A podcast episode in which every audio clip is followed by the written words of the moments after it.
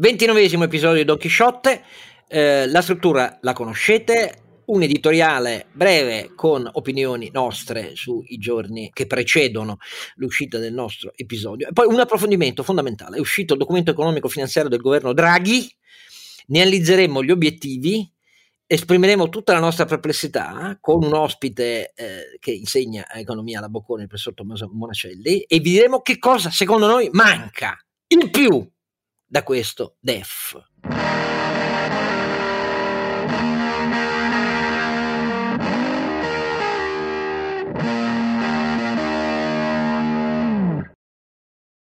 Eccoci, questo 29esimo episodio, la voce di Don Chisciotte Papero non cambia, Oscar Giannino, e insieme a lui i suoi due compari, Ronzinante, Carlo Alberto Carnevale Maffè e Sancio Panza, Renato Cifarelli. Dove ci trovano? Dove ci trovano? Ci trovano sul web, ci trovano sul sito che è Donchisciottepodcast.it, dove ci sono anche gli editoriali del nostro Oscar, oltre a trovare tutte le puntate del podcast e trovare un po' di informazioni. E poi naturalmente le puntate del podcast tuo anche. E le puntate del podcast tuo. Tenti sempre di evitare questa cosa. E anche la tua del podcast mia. Ma io sai, sono un po', fare la pubblicità a me stesso mi viene un po' difficile, come dire. Dobbiamo. Poi invece su tutte le principali piattaforme di podcast, da questa settimana in Italia è partita anche Amazon Music con i podcast, quindi per chi usa Amazon Music ci trovano anche lì, e poi naturalmente ci possono seguire su Google, Apple Podcast, Spotify, Spreaker, le maggiori piattaforme. Siamo presenti ovunque sulle maggiori piattaforme di podcast. Grazie sempre delle donazioni che fate. Esatto, grazie. Allora, cominciamo, Carlo Alberto. Io volevo parlare della istituzionalizzazione di Coinbase, che è la piattaforma di trading delle criptovalute, criptoasset, che si è quotata al Nasdaq con un successo importante, ma che al di là della sua soggettiva condizione di azienda che ha fatto una crescita di 9 volte rispetto a un anno fa, milioni di utenti che si sono buttati in maniera non sempre consapevole, devo dire, a fare scambio di crypto asset, il segnale che è arrivato è di uno sdoganamento, di una istituzionalizzazione di queste criptovalute che solo fino a qualche anno fa, ma solo fino a qualche giorno fa dalla Fed erano considerate alla stregua di una mezza truffa. Ora, io non so dare un giudizio definitivo, ma certamente la tecnologia che c'è sotto, il movimento organizzativo che c'è sotto, la cultura che ha prodotto, non soltanto in termini di valore, ma in termini proprio di processi organizzativi, non penso possa essere derubricata a mera enfasi o mera esuberanza irrazionale, per citare un noto filosofo della finanza. Quindi le criptovalute, che ci piacciono o meno, sono qui per restare. Il fenomeno richiede attenzione, comprensione, invece che di essere liquidato in maniera superficiale, e l'evento che mi aspetto a questo punto seguirà questa istituzionalizzazione delle criptovalute, che hanno quindi già trovato posto nel portafoglio di grandi istituzioni finanziarie internazionali, oltre che di aziende private che l'hanno usato un po' come marketing. Ricordiamo Elon Musk con Tesla, ricordiamo MicroStrategy, ma come dire, il cliente a cui questo messaggio arriva è il sistema delle banche centrali, che non può esimersi a questo punto da accelerare il percorso già iniziato alcuni anni fa, dalla Banca Centrale Cinese sicuramente, che pensa di farlo l'anno prossimo, di introduzione di monete digitali ufficiali, cioè nel caso nostro dell'euro digitale. Tra l'altro un dossier che è in mano, caro Oscar, al nostro Fabio Panetta, membro del direttivo della BCE, che sta seguendo direttamente la questione. L'euro digitale è ancora una araba fenice, è tutto da disegnare, ma l'agenda a questo punto si è accelerata. Le implicazioni non saranno solo sui sistemi di pagamento, ma potranno essere molto forti sulla politica monetaria, sull'asset management. Una forte accelerazione. Non so se sono buone notizie per i risparmiatori italiani, perché ovviamente l'euro digitale darà grande potere discrezionale alle banche centrali. costringerà le banche a cambiare mestiere o comunque ad aggiornarlo e a spostarlo verso i servizi. Insomma, uno scenario secondo me interessante per i prossimi 3-5 anni. Il problema è che oramai la dimensione del fenomeno, che hanno tentato di confinare come pura speculazione eccetera eccetera, anche il comunicato del governatore della Fed ha detto vai, è un puro asset speculativo quello delle monete digitali, come l'oro peggio dell'oro, questa è stata il saluto. Però il problema è che non potevano più, vista la quantità del fenomeno, il rilievo del fenomeno, pretendere di fare un controllo delle basi monetarie, per quanto la BCE lo possa esercitare, dimenticandosi dell'esistenza e del travolgente progresso di questa forma di moneta. Il problema è se sarà avvolto alla repressione finanziaria, il loro tentativo di usare le valute ufficiali digitali a questo fine. Vedremo. Le valute digitali possono resistere a tutto, ma non a questa tentazione. Esattamente, allora vediamo. Renato, che dici? Io invece questa settimana ho partecipato all'assemblea dei costruttori europei di macchine di giardinaggio e c'era una bellissima relazione dove si parlava di gigafactory. Gigafactory sono le fabbriche che costruiscono le batterie, cioè si chiamano giga perché lavorano in termini di gigawatt, perché ormai il termine di produzione è quanti gigawatt sei in grado di costruire a livello di batterie, e quello che è saltato fuori è che ci saranno, o ci sono comunque, fra quelle in costruzione e quelle già costruite, 21 fabbriche in Europa che producono il 6,7%, in Cina sono 149 che producono il 75%. Naturalmente inutile che dica che in Italia non ce n'è neanche una, ce n'è una che ha già annunciato 3 o 4 volte che costruirà una gigafactory in Italia. Da quello che ho visto così girando un po', non mi sembrano fra i più, diciamo, affidabili in quanto a capacità di costruire la fabbrica, vedremo. Certo è che se il futuro si gioca sulle batterie come propulsione per quanto riguarda le automobili e anche tutta la parte che oggi ha motori, quindi anche per esempio le macchine che produciamo noi, non la vedo tanto bene. Poi ho visto la Cina che ha fatto un bel 18% in più rispetto all'anno scorso. Tutti dicono ah sì, ma ha fatto il 18% rispetto a un mese in cui era tutto fermo eccetera eccetera. Non dimentichiamoci che la Cina, non è vero che l'anno scorso era tutta ferma, perché era ferma solo in parte, e loro, essendo un enorme paese grande, più grande, molto più grande dell'Europa, avevano fermato solo una parte, quindi la Cina è ripartita e noi siamo qua ancora tranquilli che stiamo cercando di uscire dalla situazione in cui ci troviamo. E poi ho notato stamattina sul Sole, ho letto che il terzo valico che passa qua vicino a dove sono io sta andando avanti, e quindi Milano e Genova saranno collegate per quanto riguarda il traffico merci in un modo un po' migliore. Vediamo quando lo finiranno. Per adesso pare che abbiano buttato giù l'ultimo frammento della grande galleria. Io ricordo che ci ascolta che la Cina è l'unico paese del G20 che ha chiuso il 2020 con un PIL in ascesa, del 2,3%, gli altri no, quindi era già ripartita da metà dell'anno scorso. Dico 4 cose che non mi sono piaciute molto brevemente in questa settimana. Non mi è piaciuta l'ultima conferenza stampa di Draghi, una difesa sparatratta di Speranza che però ignora purtroppo l'argomento ai miei occhi fondamentale, che neanche il collega che gli ha chiesto di cosa pensasse il ministro Speranza, se riponeva a lui la stessa fiducia di prima, avendo una risposta secchissima da parte di Draghi, sì e come, però neanche il collega gli ha chiesto della faccenda davvero rilevante, cioè del report dell'OMS all'inizio dell'anno scorso, molto critico per il piano pandemico mai attuato e mai rimesso a posto del 2006, dossier poi silenziato da Ranieri Guerra, triangolando, lo sappiamo ahimè dall'orrenda mania italiana delle procure che stanno indagando su questo, di dare ai giornali le trascrizioni, non so quanto fedeli o complete, ma insomma dei messaggi tra Ranieri Guerra, che triangolava anche con il ministero per silenziare quel report. A me continua a sembrare una cosa non trascurabile, e mi fa abbastanza schifo che questo dibattito sia ridotto in Italia a chiunque critichi questo e di destra e di Salvini e la Meloni. Assolutamente no, quello che conta è il merito di queste cose. I cover up non mi piacciono mai.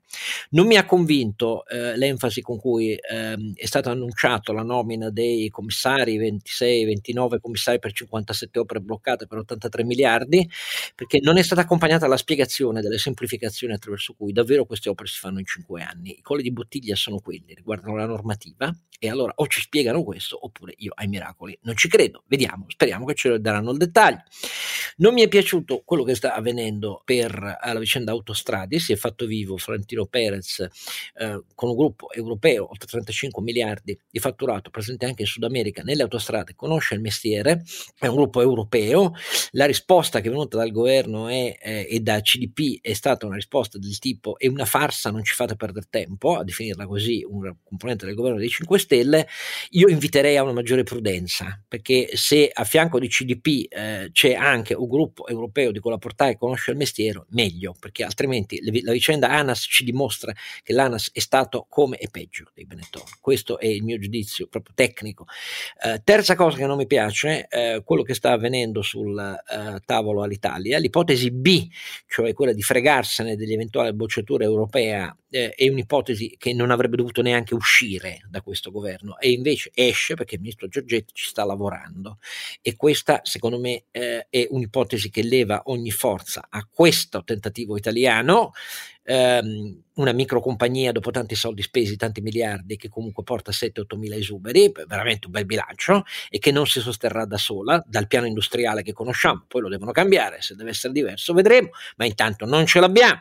E la stessa cosa sta riguardando ILVA, visto che noi non conosciamo l'intesa dello scorso luglio secretata, non conosciamo i dettagli dell'accordo Arcelor-Invitalia del dicembre scorso. Invito tutti a riflettere se il passaggio alla maggioranza e dei poteri di gestione previsto per metà 2022 senza un piano industriale sia un futuro per ILVA, o semplicemente prendere a calcio la lattina con un nuovo esborso di soldi pubblici, non si capisce per fare cosa, letteralmente per fare cosa. Ecco, tutte queste cose non mi piacciono. Vedremo se ci piace adesso il DEF.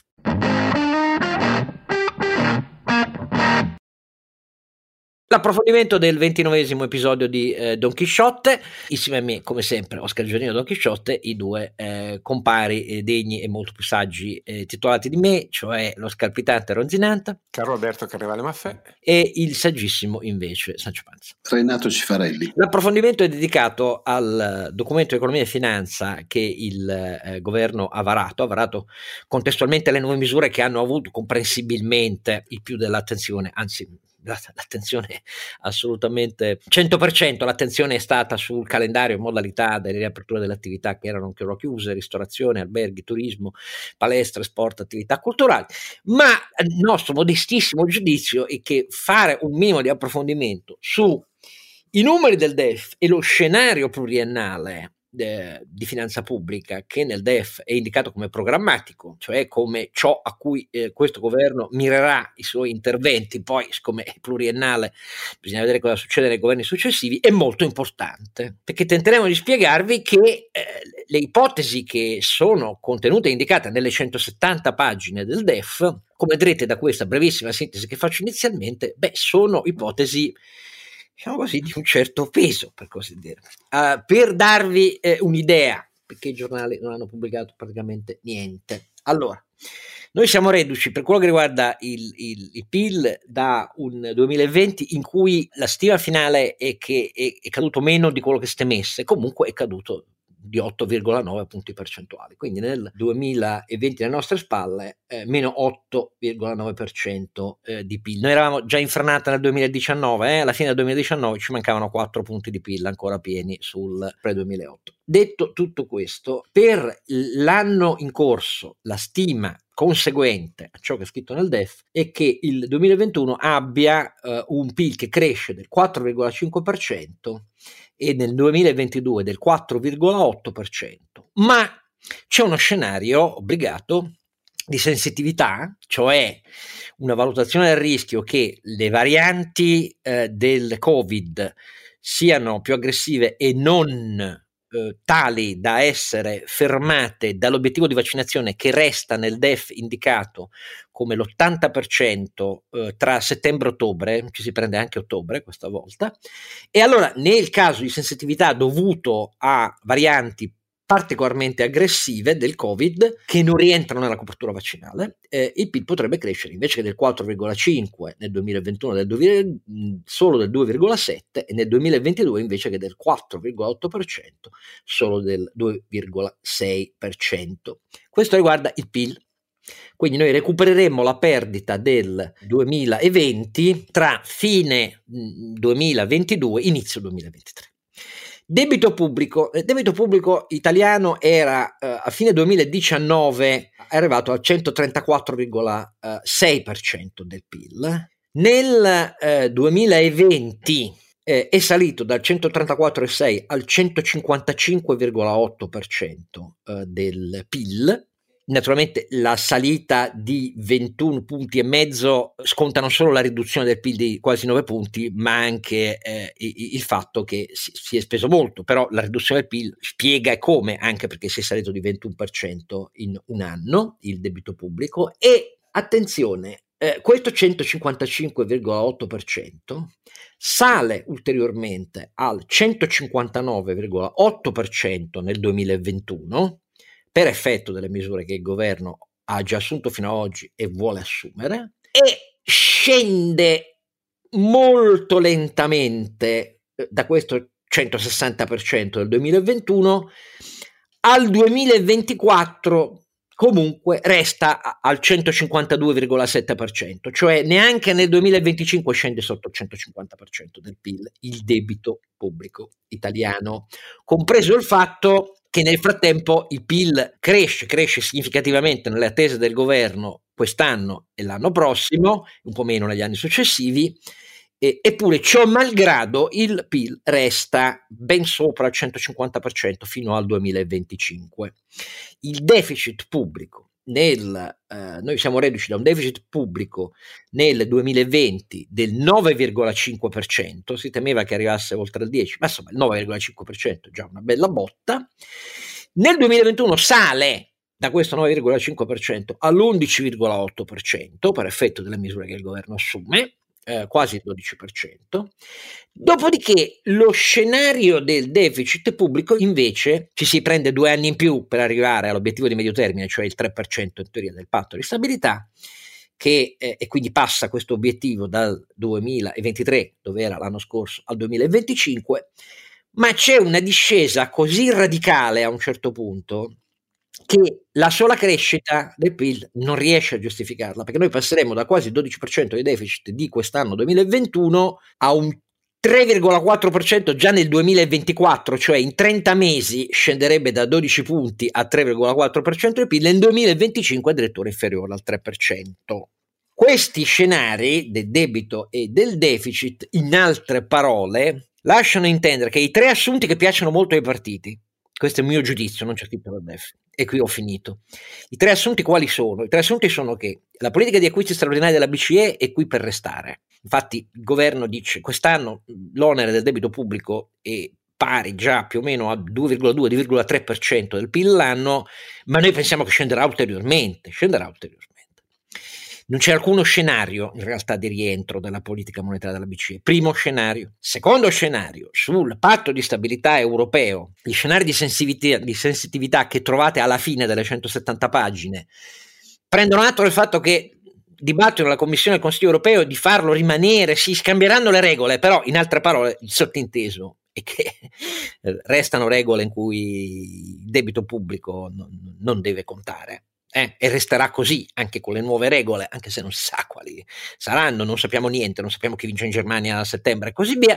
Terza ipotesi di fondo, lo stop al divieto degli aiuti di Stato, il temporary framework, quello adottato l'anno scorso, è qui per durare anch'esso. Queste sembrano le tre opzioni di fondo che del governo Draghi non sono molto diverse da quelle che i partiti ci avevano fatto conoscere negli anni alle nostre spalle, almeno questo però sembra a me. I numeri sono quelli ufficiali del governo. Da dove cominciamo, Carlo Alberto? Cominciamo a chiedere al nostro ospite, che introdurrai tu, che giudizio dà di questa scelta storica, perché io penso che siamo di fronte a un DEF che è un passaggio di uno spartiacque. Un amico l'ha chiamato Hail Mary, cioè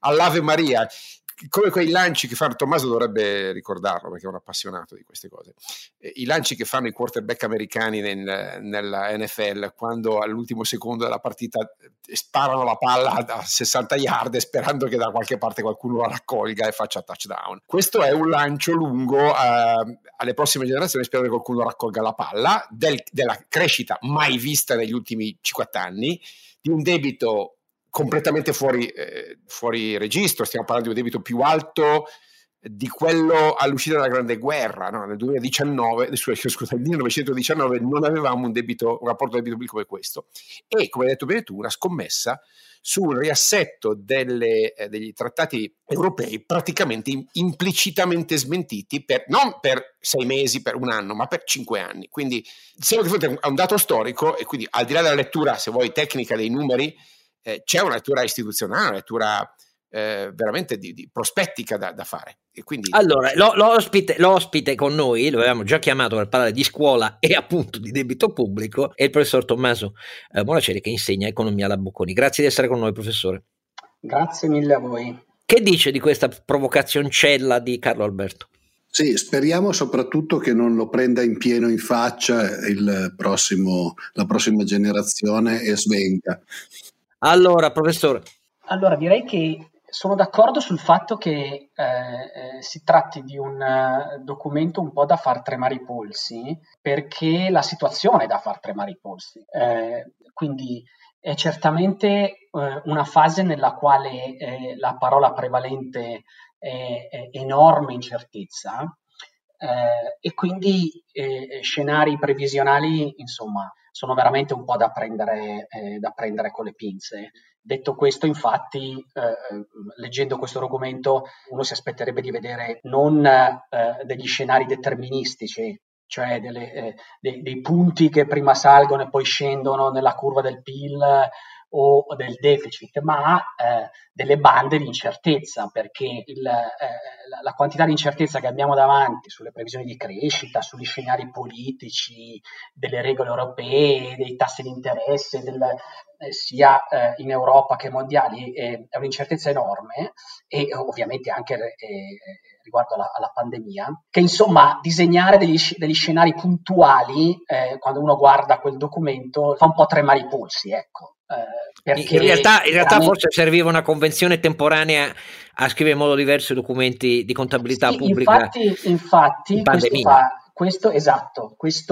su questo dobbiamo imparare da altre istituzioni europee, soprattutto dalle banche centrali. Sono sicuro che chiaramente Draghi è molto sensibile a questo argomento, ma imparare dalla politica monetaria a comunicare gli scenari in termini probabilistici. È un aspetto, oso dire, quasi culturale, molto difficile e ostico per questo paese, no? Ecco, che non ha molta dimestichezza con l'analisi del rischio, con l'incertezza, lo stiamo proprio capendo da direi che proprio la nega in radice, cioè vuole rischio zero, quindi guarda, culturalmente perfetto. Invece c'è un punto dello spazio fisso, eterno, l'intervallo di confidenza è zero.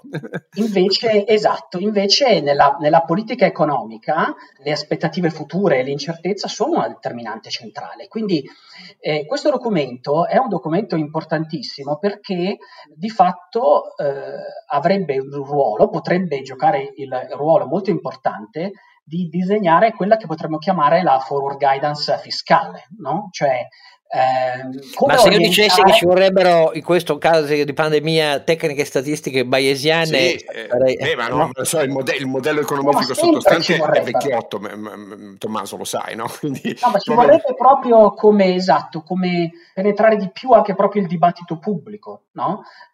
Cioè dire che il PIL nel 2023, nel 2024 andrà così, che le previsioni sono queste, cioè senza neanche mai cominciare a inoculare nella pubblica opinione il concetto delle bande di incertezza. Okay? Quindi questo si nota subito, e si nota subito, ma non è ovviamente specifico di questo documento, ma è qualcosa che balza molto agli occhi nello scenario di oggi, perché in effetti guardando in avanti l'incertezza è enorme, quindi uno si aspetterebbe di veder comunicati questi sentieri, no? in modo diverso, certamente non deterministico. Ora, sono d'accordo. Aspetti, io devo fare un chiarimento, perché giustamente parliamo per persone che magari non lo sanno. Ho usato un termine, questo delle inferenze statistiche bayesiane, prende il nome, questo naturalmente i due professori adesso mi bocciano, però per farvi capire a voi in ascolto, questa metodologia è un approccio all'inferenza statistica, per cui in realtà non si calcola, per così dire, le probabilità, non vengono più interpretate come proporzioni, concetti simili, frequenze, ma si derivano le inferenze da livelli di fiducia diversi a seconda del verificarsi di un dato evento o meno, e quindi, come vedete, è un concetto di probabilità di calcolo del rischio molto diverso. Professor Monacelli mi stanga adesso. No, va bene, ci sono vari modi di calcolare le bande di incertezza, non solo bayesiane, eccetera, anche ma il punto è proprio il punto, dicevo, e non voglio soffermarmi a lungo su questo, ma colpisce come elemento generale, no? Quando comunichiamo di economia, quando comunichiamo di sentieri previsionali, cioè, e forse la fase molto estrema della pandemia che stiamo attraversando potrebbe anche, ma non sono molto ottimista su questo, lasciarci un po' di patrimonio da questo punto di vista. Ecco, gli scenari davanti per la finanza pubblica italiana sono estremamente incerti. Certamente quello che Draghi qui sta facendo è mettere in gioco la propria credibilità. Scenari fino al 2024 in cui, come detto da lei, Giannino, cioè si passa da un deficit PIL del circa il 12% nel 2021 a un deficit PIL che è vicino al 3% nel 2024, insomma sono scenari che lasciano una grande incertezza sulla possibilità di essere raggiunti, cioè no, nel senso che poi nelle serie storiche, tranne i paesi in default o sottoposti a programmi del Fondo Monetario veramente fuori dal mondo oggi, ma altrimenti è difficile, praticamente non si trovano nel numero delle persone. Sembra uno scenario proprio puramente qualitativo di aggiustamento fiscale, cioè se io calcolo il valore attuale, insomma, se tengo conto dell'andamento del deficit negli anni tra il 2021 e il 2024, è come se da un lato il governo ci stesse dicendo che quello che abbiamo di fronte sono anni di aggiustamento fiscale da qui al 2024, ma non dico di lacrime e sangue, ma quasi. Ora, dimezzi il deficit dal 12 al 6 in un anno, direi che, cioè, ridurre il 6% il debito netto non è un'operazione indolore in un paese di questo genere qui. Assolutamente, quindi che cosa vuol dire questo? Cioè, forse siamo solo noi macroeconomisti che siamo fissati con le aspettative, ma quello che chiamo forward guidance fiscale, cioè per mutuare un modo di condurre la politica economica che oramai sta diventando importante nella politica monetaria, cioè di orientare le aspettative degli operatori, cioè delle imprese, degli operatori finanziari, eccetera, sul comportamento della politica economica del futuro. No, ecco, una cosa che le banche centrali fanno moltissimo oramai, sulla base proprio di un patrimonio scientifico che abbiamo ereditato, e che invece i governi non fanno, perché chiaramente devono basarsi su un'aspettativa di rimanere al governo sufficientemente lunga, eccetera. Ecco, però le aspettative sulla politica fiscale futura contano tantissimo. Su quante però se io li prendo alla lettera, professore, correggetemi ancora una volta, se io li prendo alla lettera e vedo quelle cifre di diminuzione del deficit concentrate, ripeto, in 30 mesi, hai voglia a dire alle famiglie italiane non tesaurizzate, avete risparmiato troppo, in media, anzi no, il risultato medio è qui 15,8%. Equivalenza ricardiana spiattellata, cioè stai dicendo. Dopodiché le imprese che con tutte le difficoltà hanno fatto la stessa cosa, perché anche loro hanno 83 miliardi di liquidità in più, vagli a dire spendetela tutta in investimenti invece che per prepararvi su un aumento delle tasse. Esatto. E questo vi devo dire a casa, come si fa a scendere questa proporzione del deficit. C'è una frasetta che è di 7 righe, pagina 10 per chi ha il documento, troverete, ma sì, anche dal punto di vista della diminuzione della spesa corrente sarà necessario fare un'azione di revisione del perimetro della spesa corrente e naturalmente i maggiori introiti da lotta all'evasione fiscale, che è la cosa standard che avete trovato sempre da anni e anni, detta così però vuol dire poco, anzi quasi niente. Scusate, la mia ignoranza di non macroeconomista che ammetto, ma non può essere in parte anche dovuto dal fatto che quest'anno per esempio di tasse se ne pagheranno veramente poche perché moltissime attività hanno subito una riduzione del fatturato e quindi dei margini e moltissime persone pagheranno poca o pagano poca IRPEF per il calo del lavoro e poi con una ripresa l'anno prossimo ci sarà una ripresa anche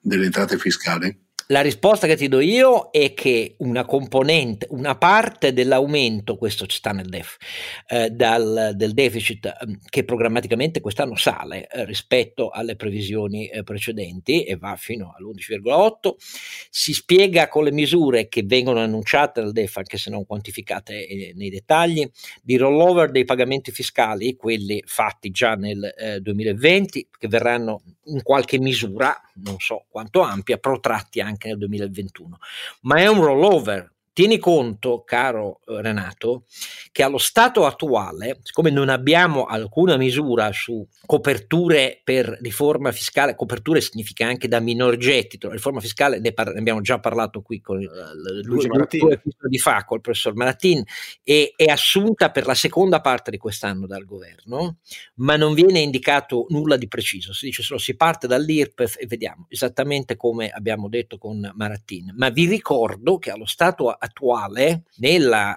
contabilità pubblica italiana il previsionale, che lì non viene attualmente toccato, era di soli 2 miliardi per la copertura da minor gettito per la riforma dell'IRPEF, che all'epoca di Conte era solo però la sistemazione strutturale dei bonus IRPEF non più a tempo. Non lo sappiamo, Renato, questo è quello che ti posso dire io, magari però mi sbaglio, che dice il professor Monacelli?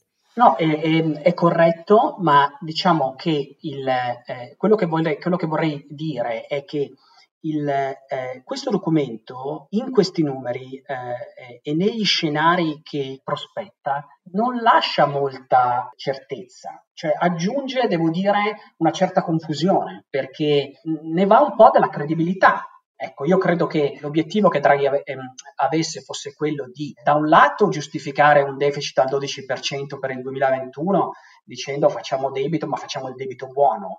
Lui ha usato questo termine, si sta giocando questa carta adesso, non si capisce bene perché il debito che stia arrivando sia debito buono, se non perché c'è in gioco la grande credibilità di Draghi, ma il sentiero di rientro del deficit nei prossimi anni non è credibile. E quindi il quadro che il governo ha delineato è un quadro che, devo dire, altera le prospettive macroeconomiche nella direzione di maggiore incertezza, devo essere sincero, e lascia veramente un po' perplessi. Ora, è chiaro che lo scenario che noi abbiamo davanti è uno scenario molto incerto, perché noi non sappiamo cosa succederà a due temi fondamentali. Non sappiamo bene cosa succederà ai tassi di interesse e non sappiamo quale sarà il quadro delle regole europee.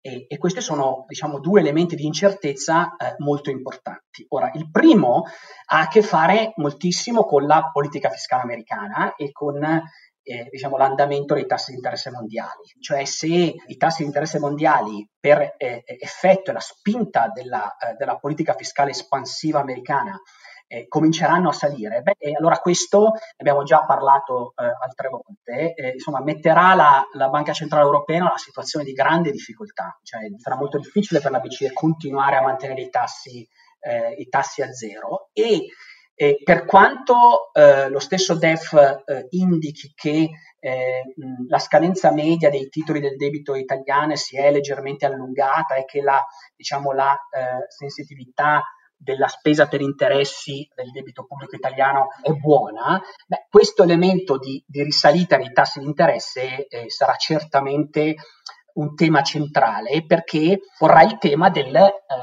come la BCE dovrà gestire il piano di acquisto dei titoli, ovviamente, perché gli effetti sulla scadenza media del debito italiano non risentono del comportamento, degli scenari sul comportamento della BCE, su che cosa la BCE farà, se continuerà o meno ad acquistare i titoli di Stato dei paesi dell'Eurozona, deviando dalla capital key, no? Cioè deviando, andando ben al di là della quota di PIL che l'Italia ha all'interno dell'Eurozona, cosa che sta facendo adesso col programma PEP, no? Col programma PEP la BCE sta comprando un sacco di titoli di Stato italiani, ben al di là di quello che è il peso dell'economia italiana all'interno dell'Eurozona. E poi ci sarà l'enorme dibattito sulle regole europee, un dibattito importante. Certamente il vento sta cambiando, sarà molto difficile tornare ai parametri del 3% a cui siamo stati abituati da molto tempo, e per carità, cioè se nello scenario dei prossimi 2-3 anni noi potessimo immaginare Draghi come un player della politica economica europea e quindi alla guida del governo italiano, beh, allora questo scenario di politica fiscale che è stato disegnato del DEF, che ripeto, nei numeri e nel suo, diciamo, guardare un po', mettere un po' la testa sotto il tappeto rispetto a questa enorme incertezza, è un DEF che lascia molto perplessi. Ma se fosse credibile lo scenario in cui Draghi rimane alla guida della politica economica italiana, è un conto. Ma questi scenari di deficit gestiti da un possibile governo che certamente non sia guidato da Draghi nel futuro, cosa che mi pare lo scenario più probabile, ci metto anche questo l'incertezza di delle elezioni presidenziali francesi che potrebbero riportare la presidenza francese ad essere euroscettica, beh, insomma ci sarà veramente da allacciarsi le cinture.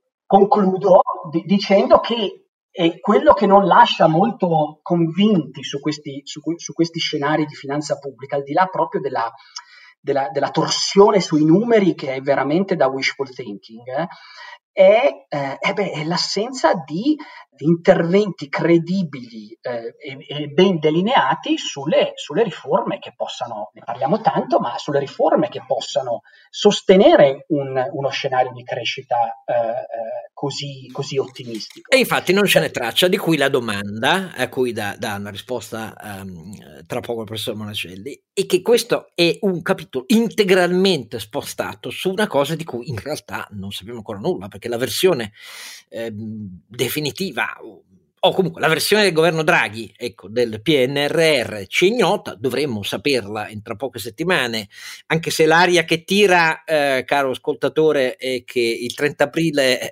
può essere che non sia più la scadenza, perché in parole povere l'Italia sta chiedendo altre 2 settimane, 3 settimane, però detto tutto questo dovremmo saperlo tra poco. Ripartiamo di qui, perché sono curioso di sapere, il professor Monacelli, cosa si aspetta dal PNRR di Draghi. Io molto poco di diverso da quello che quella versione Conte, ne abbiamo già parlato, ci proponeva, se non per i milestones e gli obiettivi finali scanditi anno per anno, cioè la metodologia che dovrebbe essere sposata e che nel piano Conte non c'era. Che si aspetta il professor Monacelli dal PNRR, visto che nel DEF l'analisi degli effetti delle riforme strutturali previste, mercato del lavoro, fisco, giustizia, PA, eccetera, eccetera, nel DEF non c'è? Sono d'accordo, cioè, purtroppo non mi aspetto indicazioni rivoluzionarie, e vi dico sinceramente che cosa io vorrei dalla politica economica in Italia. Cioè, invece di qui di accapigliarci, anche se poi vabbè ci sono doveri istituzionali su questi scenari puntuali del deficit e del PIL che sono veramente molto simili a tirare una monetina, c'è invece molto di più che la politica economica in Italia, anche attraverso questi impegni del DEF, potrebbe fare, cioè delineare dei sentieri molto più chiari per gli operatori su quello che è il quadro delle regole del mercato del lavoro, del welfare, delle pensioni, in cui imprese e lavoratori si troveranno ad operare nei prossimi 5-10 anni. Ecco, questo è completamente assente in questo paese. Cioè la crisi del Covid porterà un semiterremoto nel mercato del lavoro, per esempio. Quale orientamento stiamo ricevendo per i prossimi 5-10 anni su come la politica economica faciliterà la riallocazione del lavoro tra settori che andranno fortissimamente in crisi e settori invece in cui la logistica, i trasporti, il digitale, in cui la richiesta di lavoro sarà molto alta. Cioè questo è il tipo di forward guidance, passatemi il termine tecnico che ormai è diffuso nella politica economica a partire dalla politica monetaria, cioè l'orientare gli scenari e le aspettative di imprese e di famiglie sulla base di una serie di impegni presi sulle proprie azioni future. Okay? Lo fanno le banche centrali, lo dovrebbe fare a maggior ragione la politica fiscale e diciamo la politica economica in senso lato. Quindi che mercato del lavoro in questo paese ci dobbiamo aspettare nei prossimi 10 anni? Cosa succederà alle cosiddette imprese zombie? Cioè quando si tratterà di ritirare gli aiuti, no? Che stanno sostenendo con la tenda d'ossigeno una serie di imprese. Ecco, che cosa succederà a queste imprese? Cioè le lasceremo fallire, anche se magari è il caso che debbano fallire o no? Cioè quali sono gli effetti sulla produttività generale del sistema che dobbiamo aspettarci nei prossimi anni? Perché è da tutti questi elementi che dipende l'andamento generale del PIL, che qui è tracciato con una certezza, una sorta di sicumera che lascia in effetti molto perplessi, ma non sarebbe certamente la prima volta. Cosa succederà all'occupazione femminile, per esempio, così fortissimamente penalizzata da questa crisi? Come accompagneremo uno degli elementi fondamentali, no, per la ripresa di questo paese? Cioè come accompagneremo l'incremento occupazionale dal lato femminile in questo paese? Con quali riforme di welfare, con quale riforma della scuola? Ecco, è questa la forward guidance, abuso di questo termine oggi, che veramente io mi aspetterei, che sarebbe molto, molto più importante e determinante nel orientare in senso positivo le aspettative, gli investimenti delle imprese.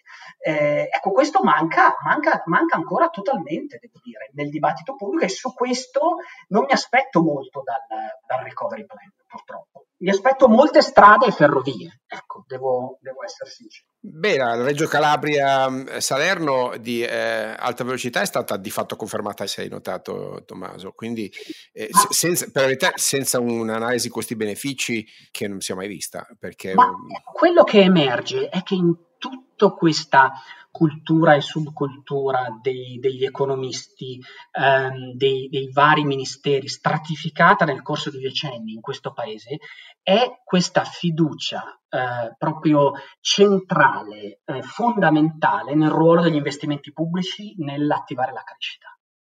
Cioè, ecco, che per carità, va bene in parte, ma... Sì, cioè, c'è investimento pubblico, cioè asfaltare e mettere giù rotaie è un investimento pubblico che avrei comprato volentieri verso la fine dell'Ottocento. Nel terzo millennio, come dire, l'effetto marginale di un metro quadro di asfalto in più mi sfugge, anzi mi è chiarissimo, zero. Ma i famosi, diciamo, il cronoprogramma del ministro Giovannini con i commissari che dovrebbero assicurare trasparenza, è essenzialmente Anas e Ferrovie. No, cioè, è Anas e Ferrovie, tra le povere, al 94,2%. Cioè, appunto, guardiamolo nella sua interezza. Però anche lì, professore, io faccio un'osservazione, conoscendo a memoria tutte le proposte che sono venute dall'ANCE in Italia, che individuavano i punti precisi. Cioè, i colli di bottiglia sono le norme pubbliche, essendo intervenuti noi 5 volte ogni anno in media su appalti, procurement, gare, conferenze di servizio da ogni governo. Allora, Draghi e Giovannini si dicono certi che adesso in 5 anni, con i 29 commissari che hanno nominato per 57 opere bloccate, per 83 miliardi, saranno realizzate. Però il punto di fondo è: che cosa si deve aspettare l'impresa italiana delle costruzioni sulle norme precise che fino a questo momento hanno reso questa cosa impossibile? Non hanno detto una parola. Cioè, io dico, vabbè, se lo dice Draghi fidatevi, ma non è così, perché l'unica cosa chiara è che l'antitrust aveva proposto una strada, si può discutere quanto si vuole, cioè le direttive europee 2014 con giustificate ma limitate modifiche, quella è una strada che può funzionare e che abbatte i tempi, e gli hanno detto, Giovannini in primis, ha detto no, neanche per idea, le semplificazioni le comunicheremo, le metteremo a posto e funzioneranno. E quali sono? Boh. Ma infatti questo è un tema, diciamo, usiamolo come prototipo della discussione, cioè si parte dalla premessa che gli investimenti pubblici siano rimasti schiacciati, compressi per diversi anni, che siano troppo bassi, va bene, non si capisce rispetto a quale valore ideale, e c'è una parte del paese, la stragrande maggioranza del paese, che ritiene, e c'è una parte dell'elite di questo paese politica e economica che lo vuol far credere, che siano bassi per ragioni esterne, per ragioni ideologiche, per ragioni di contrarietà al ruolo degli investimenti pubblici nell'economia. Che non è vero, perché noi per rispettare la regola europea abbiamo fatto aumentare la spesa corrente e per questo tagliavano gli investimenti pubblici. Benissimo. C'è una parte invece che cerca di chiedersi, ma forse sono bassi, ma perché sono bassi? Ecco, perché non funzionano? Perché ogni euro messo, adesso si usa dire pancia a terra, negli investimenti pubblici in Italia si perde in rivoli e non funziona. Cioè è su questo che il paese fa sempre moltissima fatica ad interrogarsi, per cui adesso ancora una volta l'idea è, benissimo, avremo decine di miliardi che saranno canalizzati in investimenti pubblici fortissimamente tradizionali, e questo sarà un volano di crescita del paese. Ecco, noi non usciamo da questa logica, cioè proprio non ne usciamo. Invece io credo che delineare un quadro normativo credibile per le imprese e per le famiglie su quelle che sono le, diciamo, su quello che è il fisco, su quello che è il welfare, su quella che è la burocrazia, e su quella che è il sistema di istruzione, cioè delinearlo in modo credibile, è quello di cui questo paese ha bisogno. Tommaso, però ti devo chiedere un giudizio. Adesso ti nomino nella Commissione europea, nel team che deve valutare questo DEF che viene consegnato, e ti chiedo di dare un giudizio alla luce dei trattati vigenti. Noi siamo sotto la General Escape Clause, cioè sulla clausola di sospensione temporanea dei vincoli di rispetto degli obiettivi di medio termine, che però può durare fino al 2022, non fino al 2025 o e oltre. Ricordo che questo DEF da un lato dice il debito non conta più, tant'è vero che sempre a mitica pagina 10 girata da Oscar dice sì, vedremo, insomma, il rapporto fra debito lordo e PIL tornerà ai livelli pre-crisi verso la fine del decennio, quindi ci mettiamo 10 anni per tornare al 2019. Sul deficit invece dice probabilmente nel 2025, quindi il debito l'abbiamo messo fuori dal tavolo, il deficit quasi anche, e peraltro invece il tema della crescita che Draghi ieri ha citato come il riferimento fondamentale delle nuovi assetti istituzionali, manca di quel pezzo che abbiamo detto adesso, cioè del contributo al PNRR delle riforme. Quindi fossi io in Commissione europea direi, mi spiace, il documento è carente e ingiudicabile, perché mi hai tolto di mezzo deficit e debito, mi hai detto che devo giudicare sulla crescita ma non mi hai spiegato quali sono i driver, torna quando almeno hai fatto il PNR e le riforme, perché io non sono in grado di giudicarlo. Tu come lo giudicheresti? No, io sarei molto più chirurgico nel cercare di far chiarire, questo sentiero di crescita, quanto possiamo aspettarci, ovviamente con bande di incertezza, possa venire da un puro rimbalzo, ovviamente, perché ci saranno riaperture, eccetera, quanto da un programma di investimenti pubblici con una produttività marginale del capitale, cioè con un ritorno atteso che probabilmente è ultra sovrastimato, e quanto da presunta crescita che dovrebbe venire dall'implementazione pluriennale del recovery plan, elemento che sì, da un lato sembra mettere in gioco molte risorse, ma che è ancora totalmente da delineare e che, diciamo, ha pochissima concretezza. Quindi lo scenario di crescita e di fuoriuscita dalla crisi che questo documento delinea, francamente lascia ancora più incerti di prima. Beh, vabbè, non era una lezione di ottimismo questa che volevo dire. C'è un'ultima domanda, scusa, che devo fare a Tommaso rispetto agli investimenti privati, perché io ho cercato, ho cercato con search dentro al documento la parola investimenti privati, non l'ho trovata. In generale la parola privato di solito si riferisce alle case o al consumi, ma la parola investimenti privati non l'ho trovata. Ora, il PNRR era anche un'occasione sulla carta, non solo per mobilitare spesa pubblica, ma fare da traino e da moltiplicatore degli investimenti privati, che sono anch'essi molto carenti in questo paese, come sai. Non manca anche una fotografia della capacità di attrarre investimenti privati domestici e internazionali come driver, eppure ce ne sarebbe spazio, volendo dire, no? Ci sarebbero spazi per attrarre, per mettere a leva quel genere di investimenti, oltre che il ruolo della mano pubblica. Ma c'è spazio nella misura in cui non ci sono, ma il punto è perché.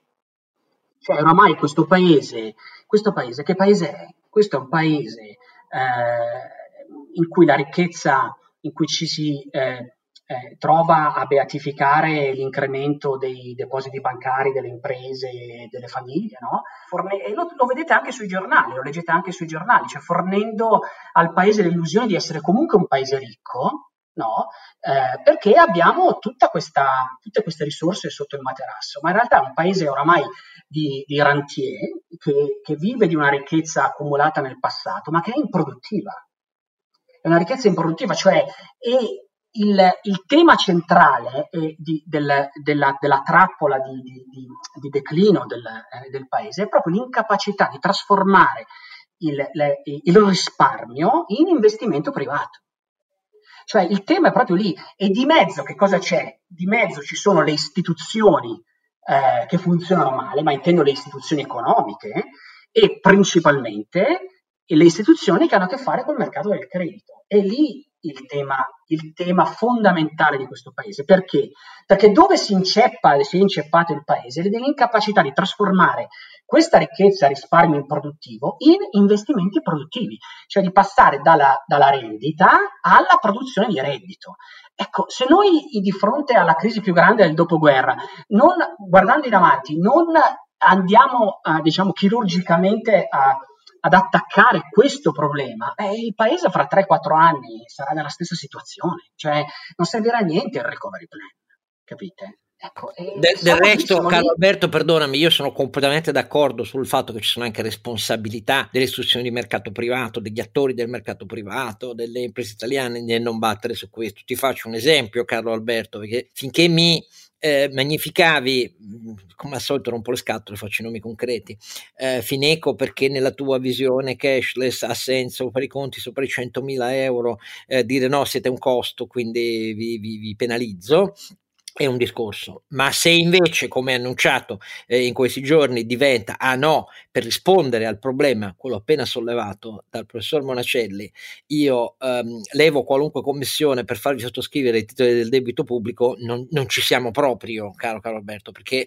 sono le stesse cose che Banca Intesa propone da anni, quando proponeva il condono fiscale per far sottoscrivere una quota del condonato non dichiarato per anni all'estero, titoli del debito pubblico esentasse, cioè è tutto pubblico e solo pubblico. Direi che i TP in questo quadro programmatico sono un asset class molto interessante, molto piccante, diciamo, come dire, se ti piace il rischio, buona fortuna a questi tassi. Vediamola così, questo è un paese che ha il terrore del futuro, cioè un paese che non proprio ha perso la capacità, la voglia di rischiare. Va bene, lo vediamo in tutto, lo vediamo nel fatto che si fanno pochi figli, lo vediamo nel fatto che è un paese che invecchia, lo vediamo dei bassi investimenti privati. Ha ragione Carlo Alberto a dire che rimarrà un macigno del 160-150% del debito PIL, del rapporto debito PIL, e guardando in avanti vi viene voglia di rischiare di più come imprese se diciamo quello che la politica economica pubblica ci sta indicando è che farà più strade e ferrovie. Cioè, capite, è lì che questo paese non si riprenderà mai. Poi tecnicamente, meccanicamente la crescita rimbalzerà, ma il paese è fermo perché non sa scommettere sul futuro, non ha nessun incentivo a farlo, non ci sono proprio i meccanismi, non c'è proprio la fiducia nel futuro.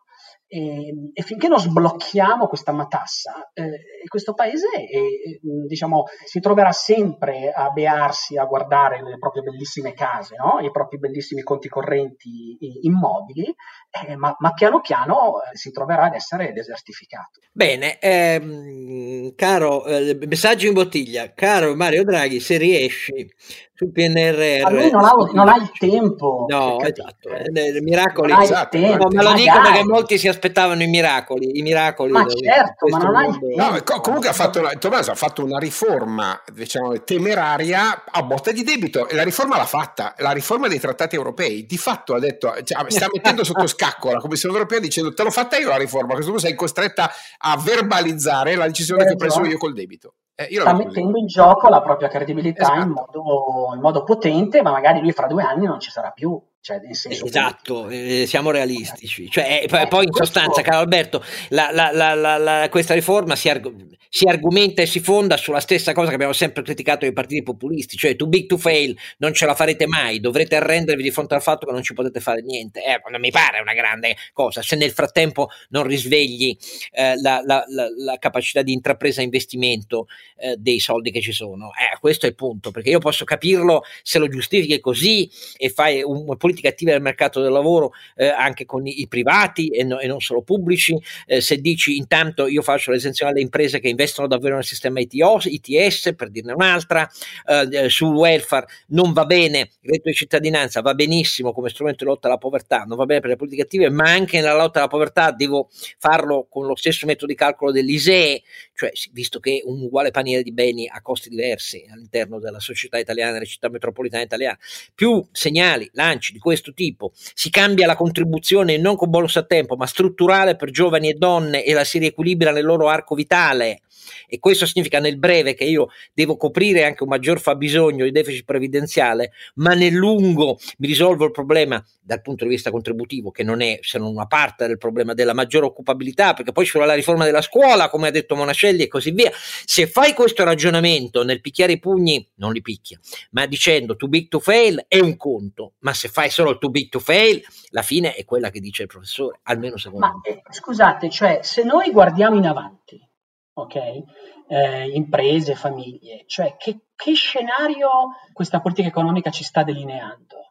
Cioè ci sta delineando una crescita del debito ingente e un intervento sulla ripresa economica del paese che in fondo è di tipo altamente tradizionale, no? Appunto, essenzialmente investimenti pubblici in strade e ferrovie.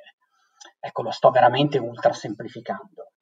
Cioè, ma ecco, se fosse invece uno scenario in cui gli operatori economici, sia domestici che internazionali, si aspettano che, avendo Draghi una presa politica sull'opinione pubblica e di consenso forte, possa governare questo paese nei prossimi 5-10 anni, ecco, la dico così, e si lega le mani a dire noi nei prossimi 5-10 anni apriremo dei flussi, riformeremo profondamente, ne dico una, la gestione dei flussi migratori, e lo faremo facendo questo e quest'altro, in un'ottica di gestire la nostra spesa pensionistica e diciamo in un certo modo, e nell'ottica di riattivare il mercato del lavoro, il quale mercato del lavoro avrà politiche attive di spostamento, riallocazione del lavoro da alcuni settori ad altri di questo genere,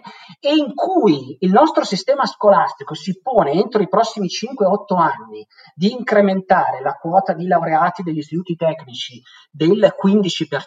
Ecco, come Ecco, questo di questo il paese ha disperato. E ora io raccomando a chi ci ascolta di andare a pagina 132 del documento, dove sono analizzate con le sensitività proprio le variabili demografiche che sta dicendo adesso il professor Monacelli, cioè fertilità, e visto che se la fertilità cade noi saliamo a un debito PIL vicino al 170%, l'immigrazione, cioè se noi non abbiamo un saldo di immigrazione netta positivo finiamo al 200% di rapporto debito PIL nei prossimi 50 anni, e poi produttività dei fattori, quindi diciamo educazione, anche lì questi grafici sono fra i più interessanti, fanno giustizia di tanto dibattito, l'Italia semplicemente queste politiche non si può permettere di non farle, i numeri sono chiarissimi. No, ma hai ragione, ma quegli scenari sono, diciamo, spero di farmi capire, sono esogeni, cioè dire, se succede questo per ragioni che noi non controlliamo, andremo a... Ma noi cosa vogliamo fare, esatto, per gestire i flussi migratori? Esatto. Ecco, cioè che sentiero delineiamo di legislazione, di gestione dei flussi migratori che sia credibile? Cioè a noi manca proprio questa capacità, ma perché? Perché qualunque governo, qualunque politico, ma incluso Draghi, che scenario orizzonte ha davanti in cui può delineare sentieri credibili di questo genere, capite? E vedete che è un circolo vizioso, per cui rimane completamente proprio il paese che avrebbe più bisogno di orientamento delle aspettative sulle politiche attive del mercato del lavoro, sulla demografia, sulla gestione dei flussi migratori, sulla riforma dell'istruzione, eccetera. Ha invece una gestione di queste dinamiche che è di brevissimo periodo e quindi non fa che annodarsi in un dibattito che è miope e che non porta mai a risolvere veramente i nodi cruciali del paese. Bene, parole conclusive del professor Monacelli, che ringraziamo molto e non possiamo finali assolute. Non possiamo, purtroppo io sono d'accordo dalla prima all'ultima. Ma dobbiamo parlarne di queste cose. Esattamente, proprio così, e quindi non ci resta che darvi appuntamento al 30° episodio.